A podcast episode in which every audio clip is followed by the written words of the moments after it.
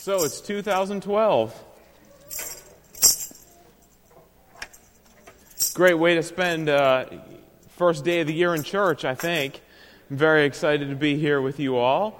And uh, most of you look as though you didn't stay up too late last night, or if you did, you're faking it very well.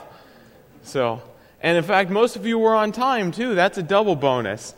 Perhaps some of you are just fulfilling that New Year's resolution that this is going to be the year that you're punctual. Right? You always make your New Year's resolution and you follow it for about three days, right? All right. So, congratulations for most of you. You seem to be doing all right on day one. So, I'm very impressed with that. Today, though, we're not going to focus so much on 2012, though we're going to talk about it. But we're going to spend some time also standing in 2012, turning backwards, and looking at 2011. 2011 has been an interesting year in so many ways. It's been uh, another year of recession in the United States of America. And so, in so many ways, you read the news and you see mostly depressing news. People are sad, people are hurt, people are scared, the future's unknown, and perhaps it feels more unknown than it's ever felt before. There was a report that came out this year that I found very interesting that uh, actually Pastor Lamar began to circulate around, and many of you, I believe, have seen that a, a prominent United States newspaper did a study and declared that St. Petersburg is the saddest town in America. Have you seen this? The saddest town in America. The saddest town in America. That's where we live. That's what I call a mission field. And what I call us is people who are called to that. And we're going to focus a little bit how in 2011 we responded to that call to make this place our mission field. There's a story in the Bible that we're going to use to uh, sort of set up what we're going to do today. You know, the, uh, the Israelites had been in bondage for many years in Egypt. They were slaves working long hours at almost no pay.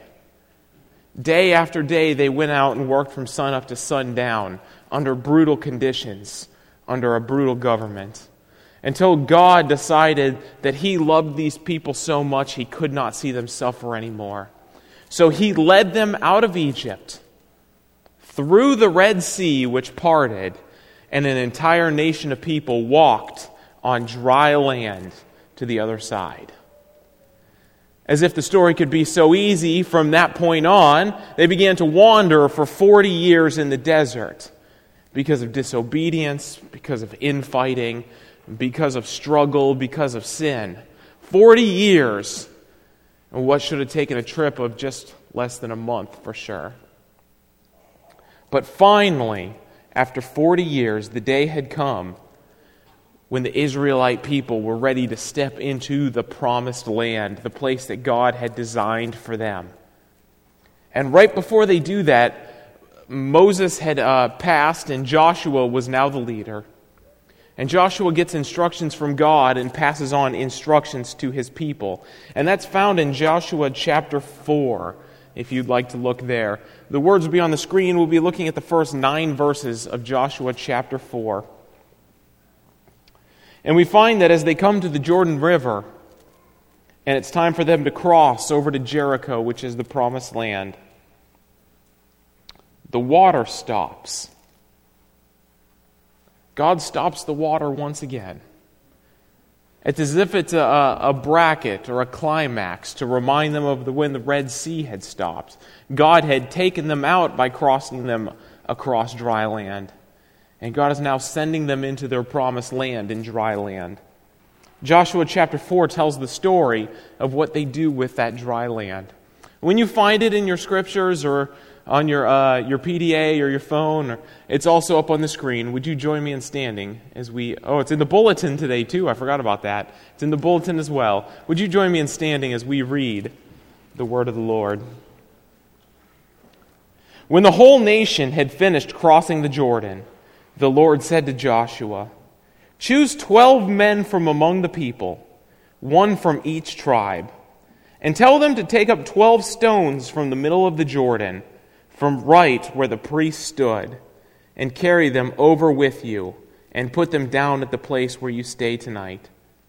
So Joshua called together the twelve men he had appointed from the Israelites. one from each tribe.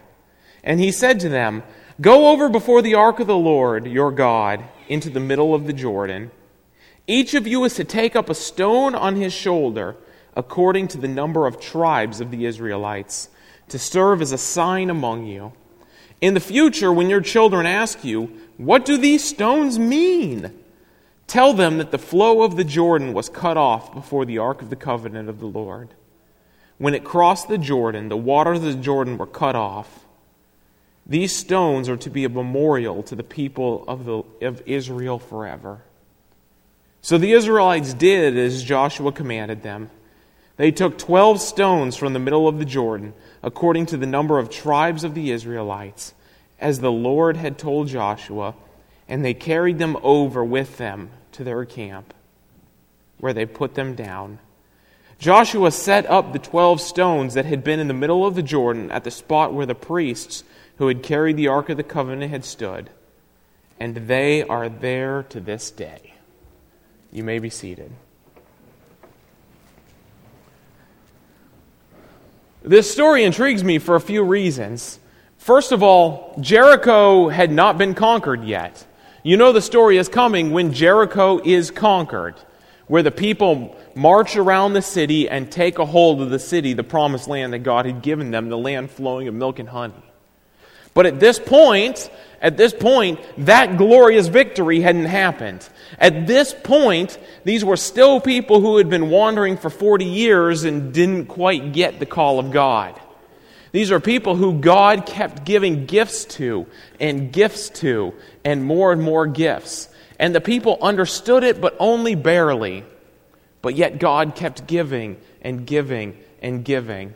And this moment here when they're just about to march up to Jericho, this moment comes where God says, Take the stones and make a pile and remember how good God has been to you in the past. So that's what we're going to do today. We're going to, some of you can see and some of you can't. We have 12 stones lined up around the altars here. And uh, these 12 stones are each going to represent something good, something exciting of the year 2011. And we're going to look back at the past and we're going to remember how it is that God has been good to us and how it is that God has uh, cleared out waters for us in order to be His missionaries in 2011. The first exciting thing that happened in 2011, now this isn't in any sort of importance level or any sort of chronological level, okay? So let's get that clear first of all. But this is just a remembering of what happened at Victory Church of the Nazarene in 2011. The first thing that came to mind to me was that uh, we hired two new pastors this year, one of which was me. And I tell you what, I'm happy that you guys did that.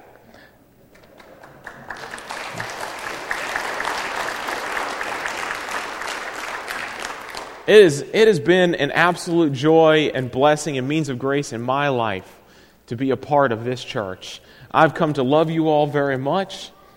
I'm thrilled, thrilled to serve alongside of you, to know you, to hear your stories, to laugh with you, to joke with you, to cry with you when you hurt, to wonder about the future when it seems unclear. I'm thrilled to death to be your pastor, and I wouldn't want to be the pastor of any other church in the entire world. You are the people that I am called to, and I love you, and I'm thankful for each and every one of you. And so, uh, Pastor Eric, who also has been called and could probably also say something very similar, is coming to put our first stone down.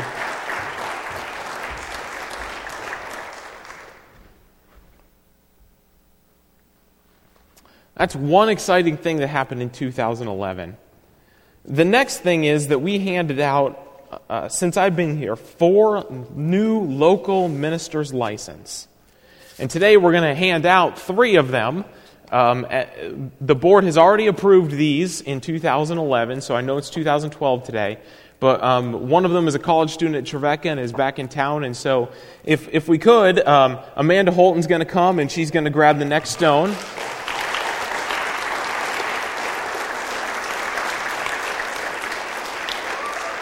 And then coming along with her is uh, Ed Jones and Kayla, uh, Kayla McMahon Smith.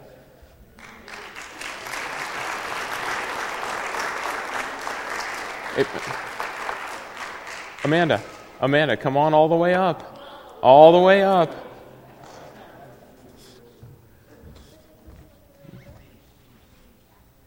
Speech, huh? We could do that, huh? Yeah, no? Okay. I did tell him. I did tell Amanda that uh, as part of her hazing, she had to give a three-minute impromptu sermon on Sunday. She was not very excited about that idea. But uh, the church board here has unanimously elected that each of the three of these receive a local minister's license as they uh, discern what it means for them to be servants and uh, ministers in the Church of the Nazarene. And so we, your church and your church board, all who you know unanimously voted for you, hand each of you your first local minister's license. Kayla, Amanda, and Ed. And they do deserve great hands.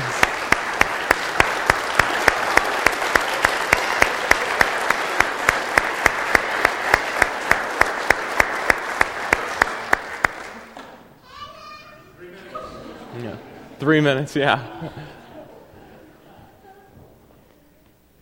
You know, you know that God is doing something special.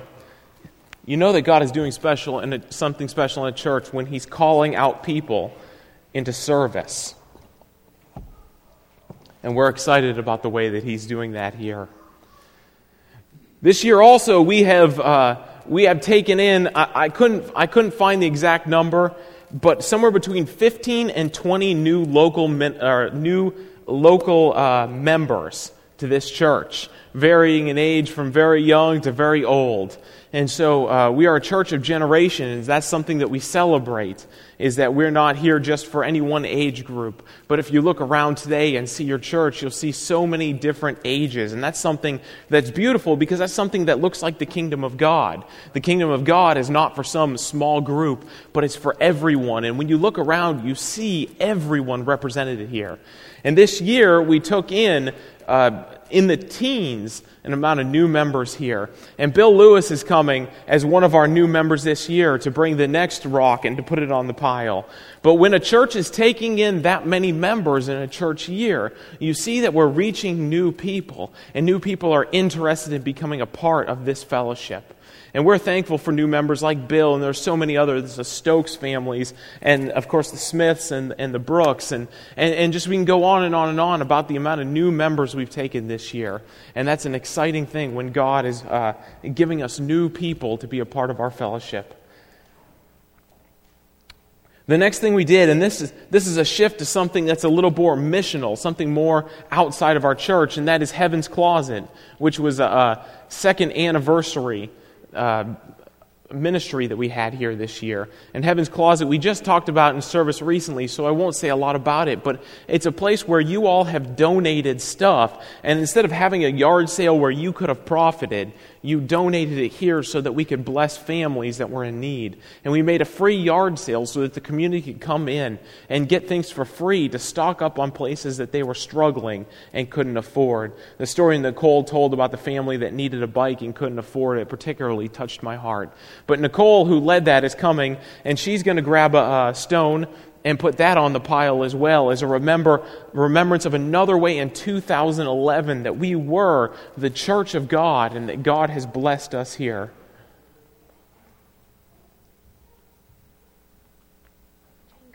Yeah.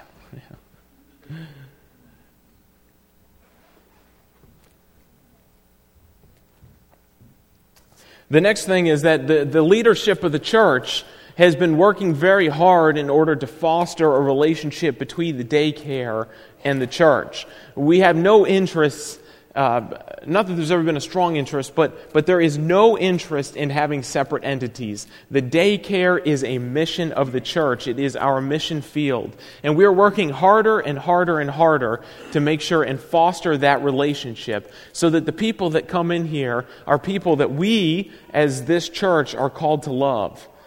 And uh, many things have happened this year that have been very exciting. And, and, and, I see many families as I look across here that are a part of this church now because of the daycare. And we don't have a daycare in order to make money. We don't have a daycare in order to bring in revenue. We don't have a daycare in order to use space during a week. We have a daycare in order to meet families and show them the hope and the love that can be found in Christ Jesus. And we have a, a, daycare director in Edie Meredith who's not here today that's working very hard in order to show even prospective parents that we are a church and we are a church that cares about them. And we have members of our church that teach in the daycare and work in the daycare, and we're very proud of the way they minister to them. And so Cherise, my wife, who teaches the three year old class, is coming forward right now to grab the next rock as a reminder of the way that we are trying to foster a relationship between the daycare and the church so that the church sees that as a mission field and reaches out to show hope and love and peace and kindness and joy both to children and their parents.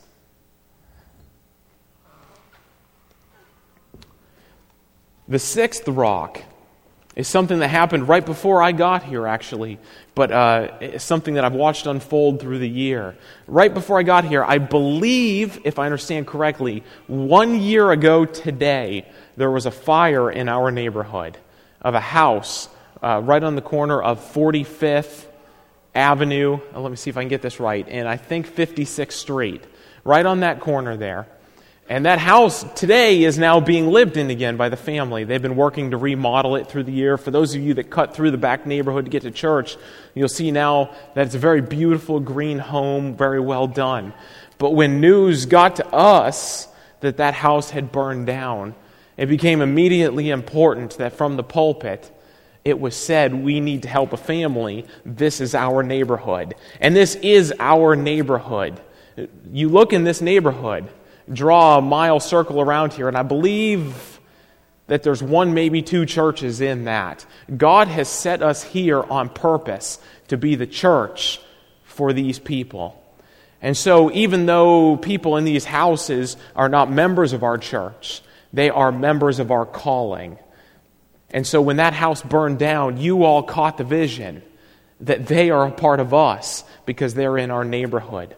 And, and very much money was donated immediately just upon being asked in order to help that family cover any sort of hotel expenses that they would have, transitional expenses.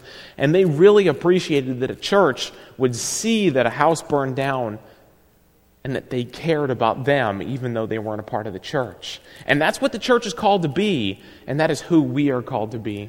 Rosa, who at the time was really running the show around here as a church board secretary, is coming to, uh, to bring a stone in order to represent the way that we cared for a community household.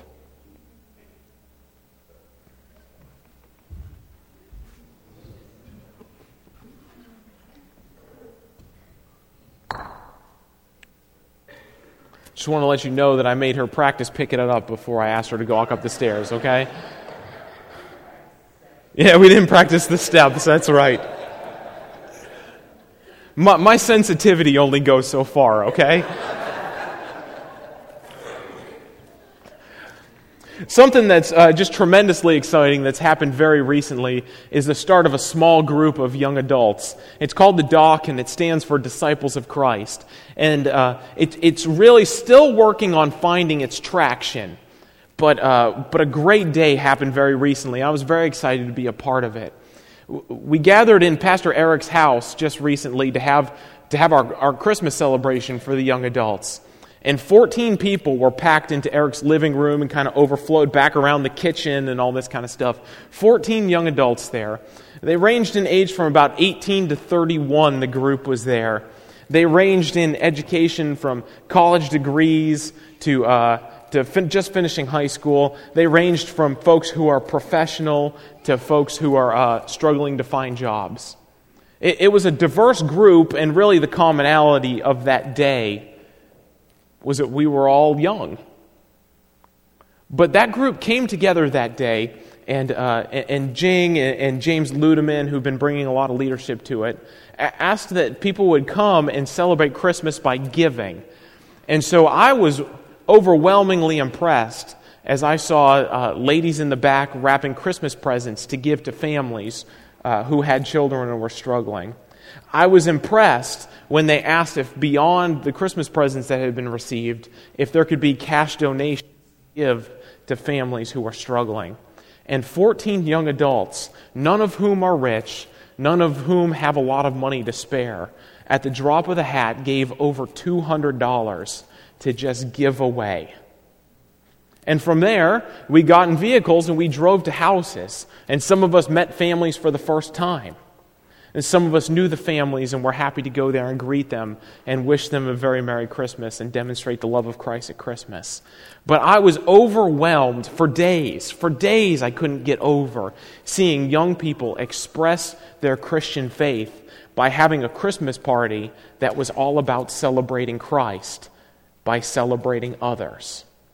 Our young adult group here is a phenomenal group, and they really are opening themselves up to what God is doing in their lives. And they're opening themselves in ways that they're giving of themselves financially, of their time, of their energy, opening themselves up by meeting new people and demonstrating the love of Christ in very tangible ways. I was very proud of them that night. But that, that ministry continues. That's just one night of many nights that they've had. And we've also gone and we visited uh, folks who are sick and folks who are, uh, uh, who are at nursing homes. They've had worship services where they've sat around and talked theology and talked the Bible. They sing and they enjoy their time with one another. And that group is really starting to come together, both in terms of worship and service. And, uh, and James is really trying to lead the charge here, but Jing is also working hard with him. And Jing's here today. So, Jing, if you would come, would you come and take a rock? and put it on our pile as, as a celebration of a young adult group that's really emerging in uh, 2012.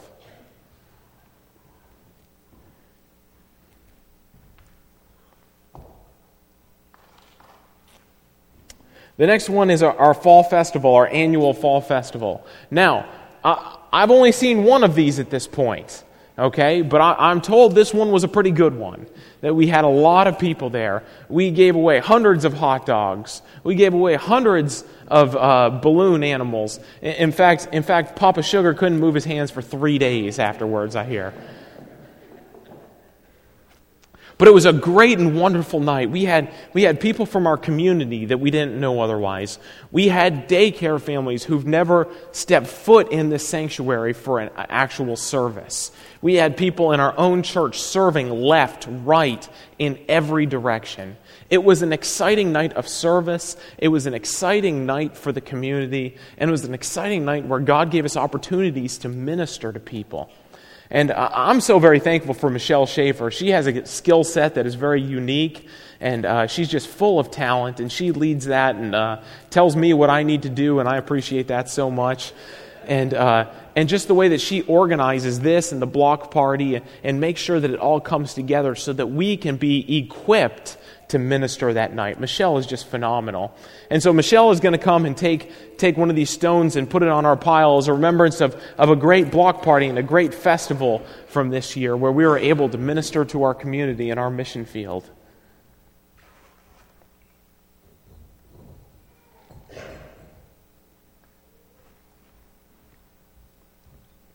The next one I want to talk about is stewardship. Now, in a recession, in a time of difficult economy, and there's no doubt the economy is difficult and that money is hard to come by right now. There's less money floating around than there has been since the Great Depression when I read the news. And so I know many families in our church are hurting.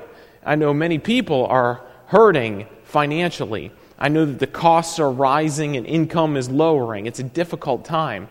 And in spite of that, in spite of those difficulties that we've had, there are some moments of stewardship in this church that just absolutely deserve to be highlighted. And so it's not all bleak, it's not all bad in a recession. I, think, of, I think of some things that happened this year that get me really excited.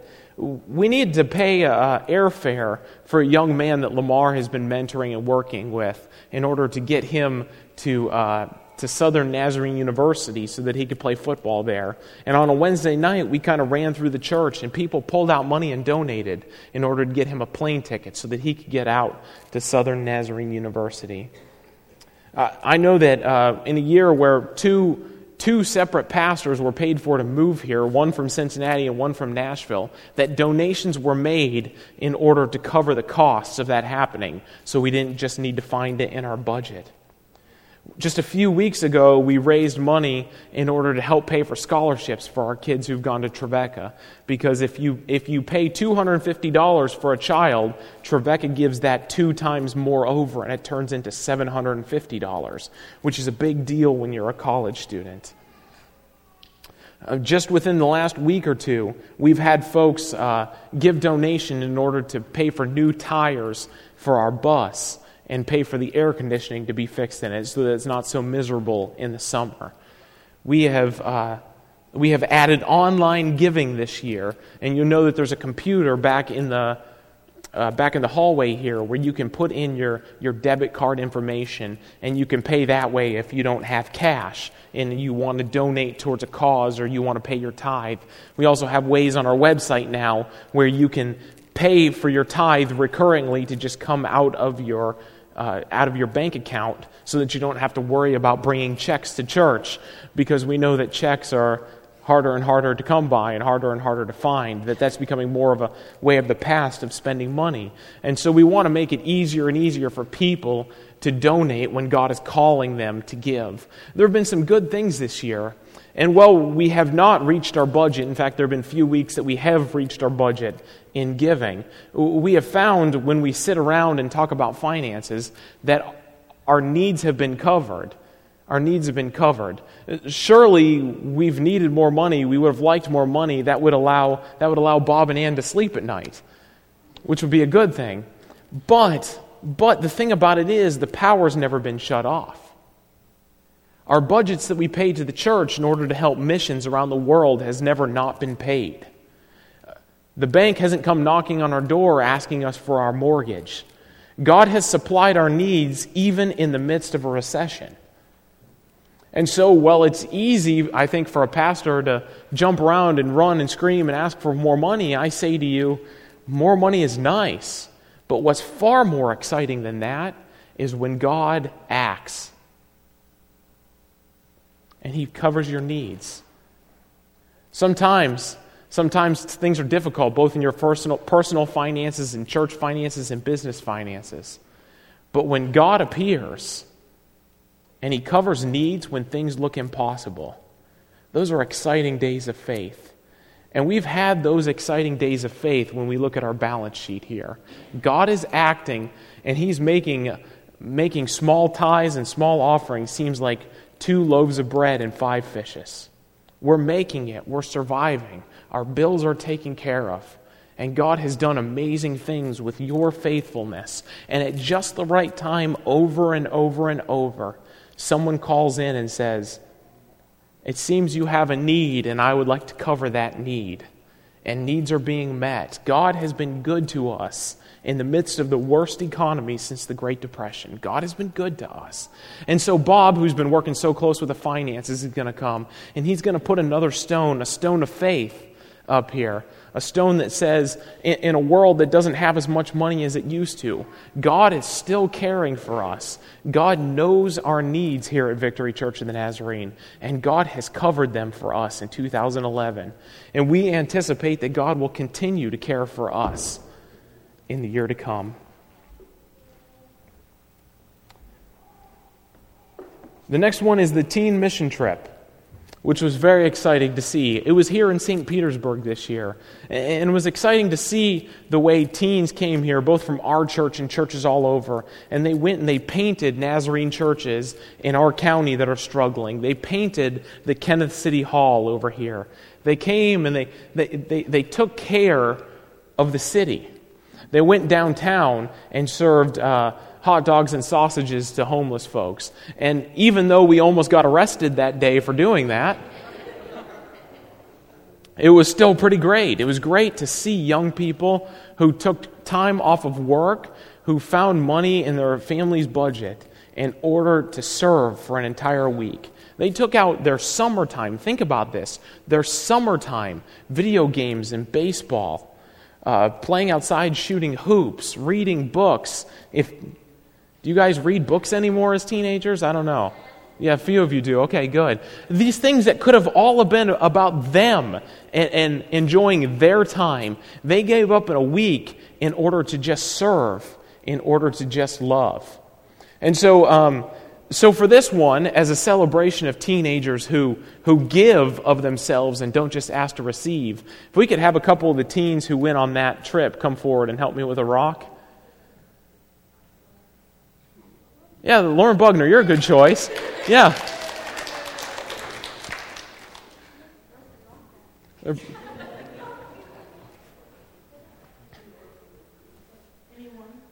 Anyone. Your choice.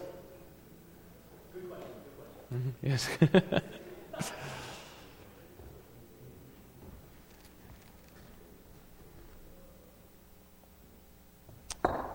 you know, God is at work when He's calling people to serve, and it's exciting to see even young people hearing that call.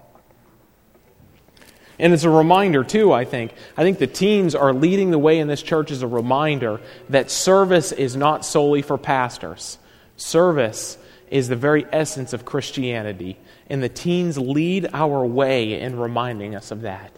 And so we should be very proud of our teen group. They're a great bunch, a wonderful bunch of people who understand that God's call is a call outside of ourselves and to others. The 11th, the 11th rock this year is for Celebrate Recovery, which just recently celebrated their fourth anniversary in this church. Isn't that exciting? Fourth anniversary.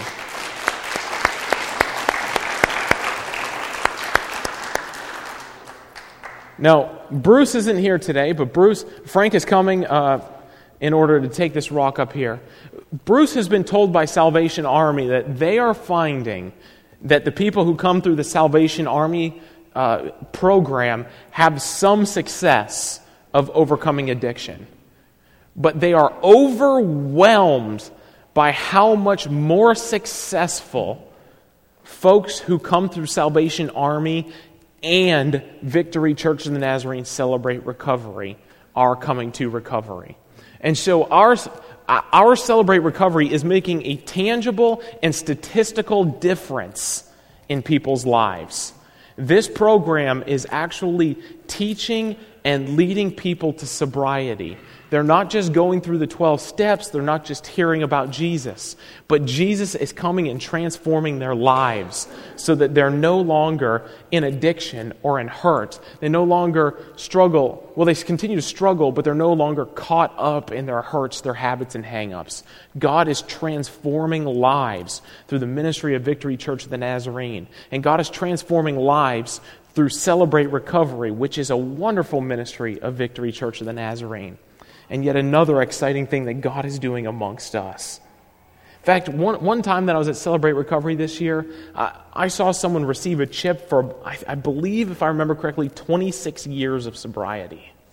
26 years. Every week, someone steps forward and takes the 30 or the 60 or the 90 days. Bill, Bat- Bill Tattersall likes to say when he's handing out the chips, and, and this always cracks me up because I just imagine that it's so right. He says, Who's here to get the 30 day chip? 30 days and a thousand nights. And when those people stand and they come and, and our folks gather around and hug them and congratulate them and tell them they keep doing it, it, it's a moment of hope that happens in this church that just charges your heart and reignites your fire that God makes difference in people's lives. Number 12, and this is our last stone people in our church have come closer to God. That is, in so many ways, the goals of the church. We are a place of discipleship. Jesus didn't call people to ask Jesus to forgive them of their sins. That is not the destination. That is not the destination. Certainly, sin is a problem, sin ruins lives. But the destination is to become disciples of Jesus Christ, realizing that we have sin and that God can destroy our sin and lead us into holiness is the start. We are to become disciples, disciples of Jesus Christ, stepping foot by foot in the steps that Jesus has taken in this life, looking increasingly like Jesus more and more every day. And when you look around this church and you see people, you see lives that are transformed. The way that we are, the way that we are becoming, the work that God is doing in us is not something that any of us have willed ourselves towards. But when you see holiness on the lives of people's faces, you remember that God is working in them.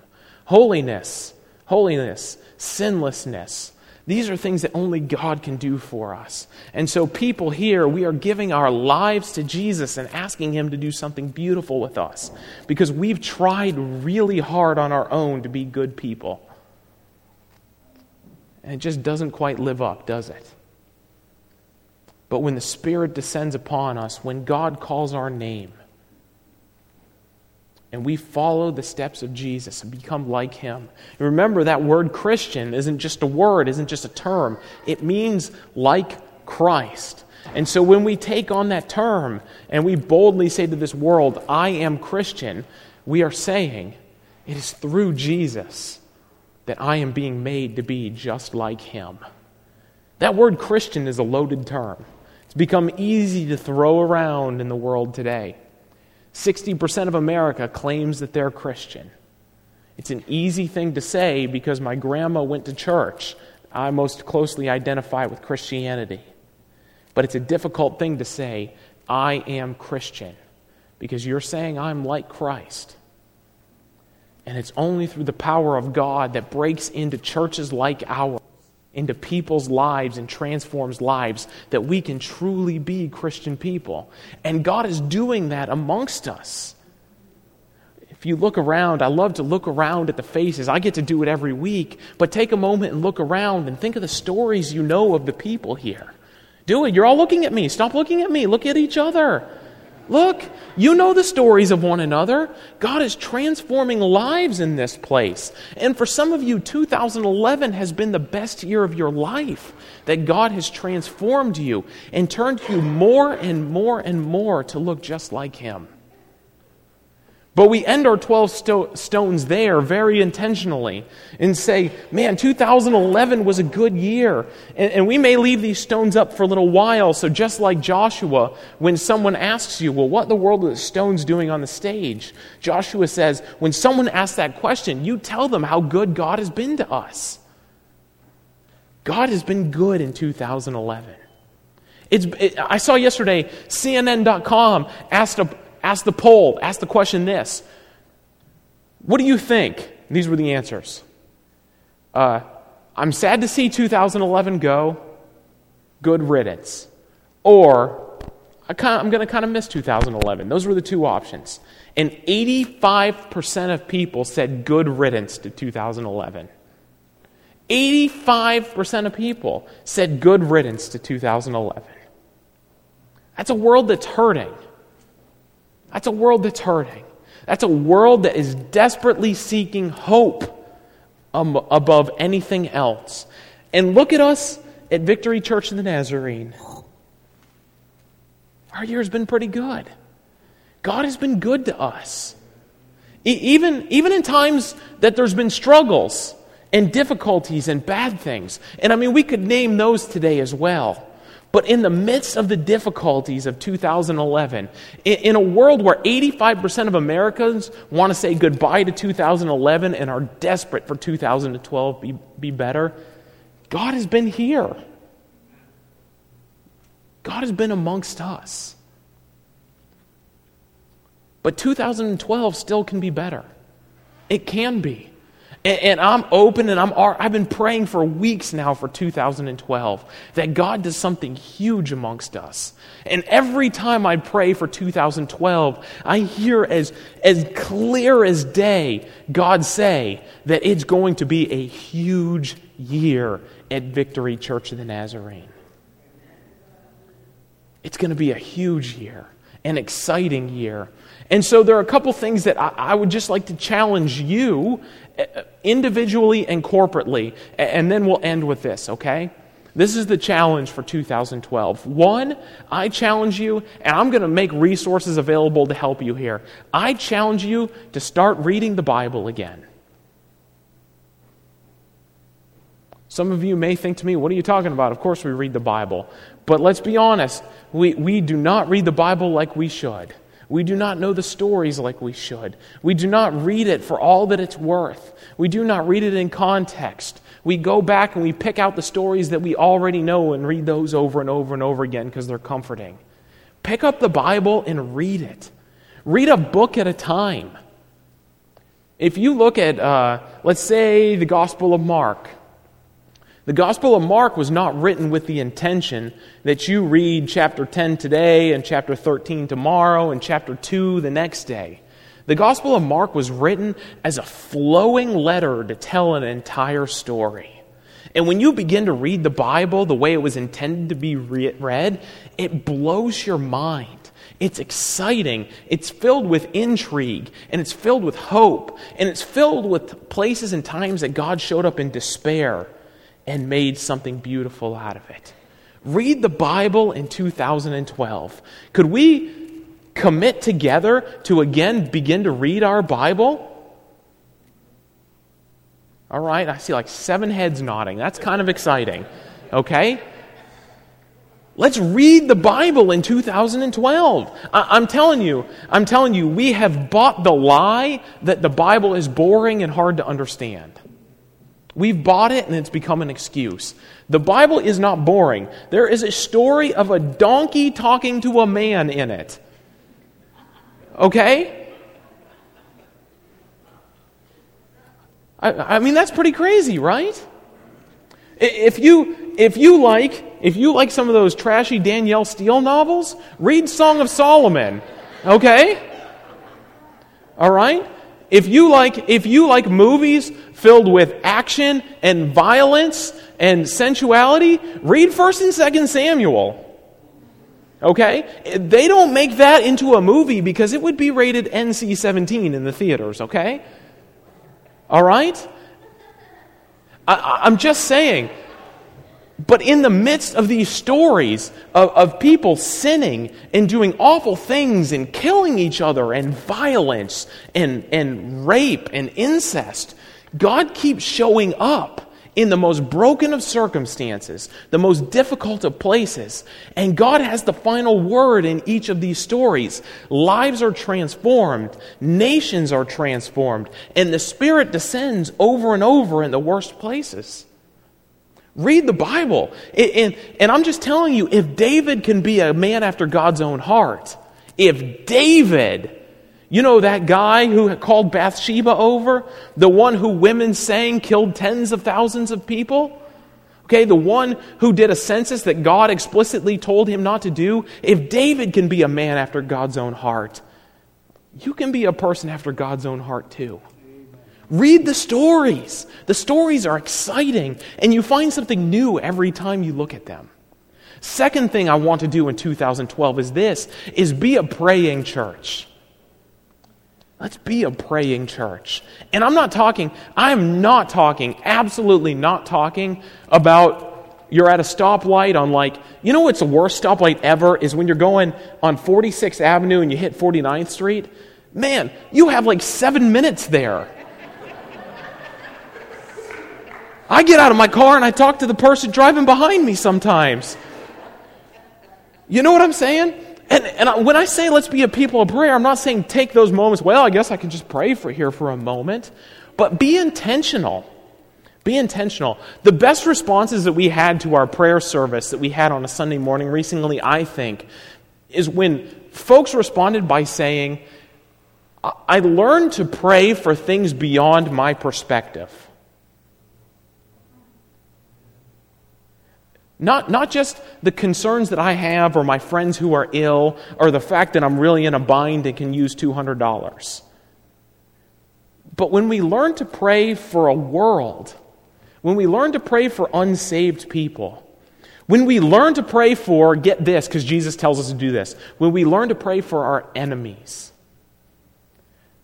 God forms us and He changes the world through that. He changes churches through that. God's Spirit pours out amongst a praying people. I'm in a conversation right now with a few people about becoming prayer leaders around our church. Prayer leaders. So that we have times during the day, in the evening, of intentional prayer where we learn to pray together for one another, for our church, for our community, for others. We need to become a church of prayer, not just a church that prays God knows even sinners pray. But let's become a church of prayer in 2012. And then finally, this is my last challenge that we become a church that's externally focused. Externally focused. The more you read the Bible, the more you see that the story of God is not about you,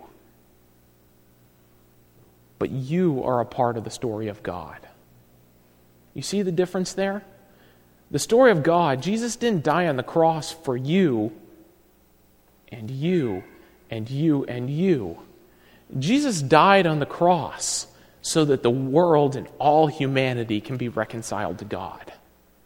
And so when you get caught up in that story, when, when you get caught up in the fact that Christ came to die to save this world, it increasingly becomes less about you and more about us. And by us, I mean like a Samaritan who would stop and help a dead Jew on the side of the road. Loving others, caring for others. When God comes to you and saves you, that should turn you inside out. He has done all I need for me. Let's find other people that need that joy, hope, peace, and love that Jesus has given me. And let me tell them about it. But let me not just tell them about it, let me demonstrate it. Let me be a part of this community. Let me be a part of my neighbor's life. Let me be a part of my enemy's life. People need Jesus. People need Jesus. And if you got him, quit hoarding him. If you've got him, give him away. Let's become a church that prays, a church that reads our scriptures, but only does, does those things. Only does those things so that we can go outside of ourselves, knowing that God has great plans to call our name when our time ends and resurrect us into rest. But in this meantime, as we're still drawing breath in this earth, let us be externally focused, concerned about those lost and broken in sin, hurting and struggling, angry at God, confused about God, and in need of God. Let's make them the priority of Victory Church of the Nazarene in 2012. That's not to say that we're not here for you. You go to the hospital, we're here to take care of you. You struggle with finances, and we'll work out a way to make things happen for you. That's a part of being in the church. We will always be here to build each other up. But the beauty of the church is it can become less about me because when it's my turn to hurt, you have hundreds of people around you ready to lift you up. Let's make this Christianity thing about what Jesus called it to be. Not just about me, but about us. And increasing every day who us is. There's room amongst us for lost and broken and hurting people. And that's the way Jesus has called us to be. Would you join me in standing as we say a closing prayer? I'm going to invite uh, Pastor Lamar to come up and pray. Lamar, I, I know I'm surprising you here, but would you pray a prayer blessing upon our church for 2012 that we see a vision that God has given us?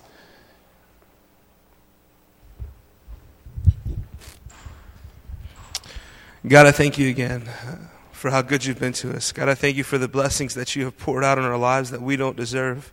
But God, you freely have given those. God, I thank you for this church and a place that you have called us to. And I thank you for the family of God that meets here and the community of believers that are here. God, I pray that, that 2011, that those things that you have done and these stones, that those things that, that represent, that God, you will continue to, uh, to move. And God, we know that your work is not done here. You're not a God that wants to just stop now. But God, I pray that we continue to want to be involved in what you're doing and the kingdom business that you have going on in this community and this city, God. And so, God, I pray that, that the love that you have poured out on us, that we would share that with others. God, even, even this morning, we, we kind of renew our covenant with you and we say, God, we belong to you. You will be our God and we will be your people. We will be your servants, Lord because you're worthy not just of, of a small amount of time that we have here on Sunday mornings, but God, you are worthy of our lives. And so, God, I pray, I pray that you give us passion. I pray that you give us purpose for you, to serve you, to love your people, Lord. God, would you go with us from this place? Would we be people who don't just hear the word, but we obey you? We do what you say. We pray in the name of Jesus, and everyone said, Amen. You're dismissed. Go in peace and make a difference.